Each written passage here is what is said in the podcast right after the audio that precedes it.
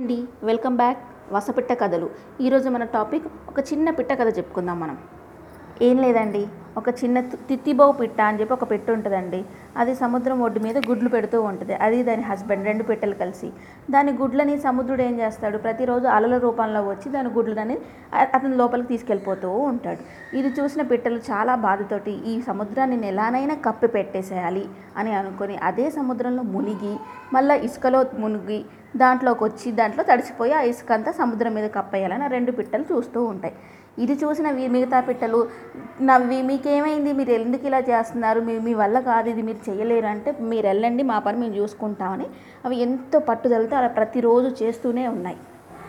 ఇది చూసిన మిగతా పిట్టలు కూడా కన్విన్స్ అయిపోయి మనం కూడా వీళ్ళు వీళ్ళకి సహాయం చేద్దాము అని చెప్పి మిగతా పిట్టలు కూడా వాటిలాగే చేస్తూ ఉన్నాయి.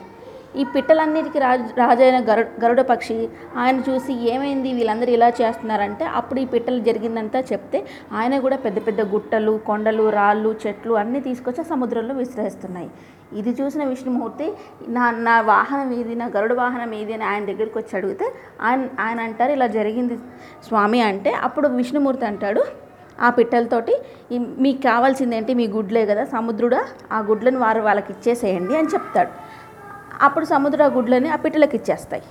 అవి చూసిన దీంతో పిట్టనే విష్ణుమూర్తి అడుగుతాడు మీరెందుకు ఇక్కడే గుడ్లు పెట్టాలి? అంటే ఇది మా తత్వం అండి అంటాయి. చూసారా?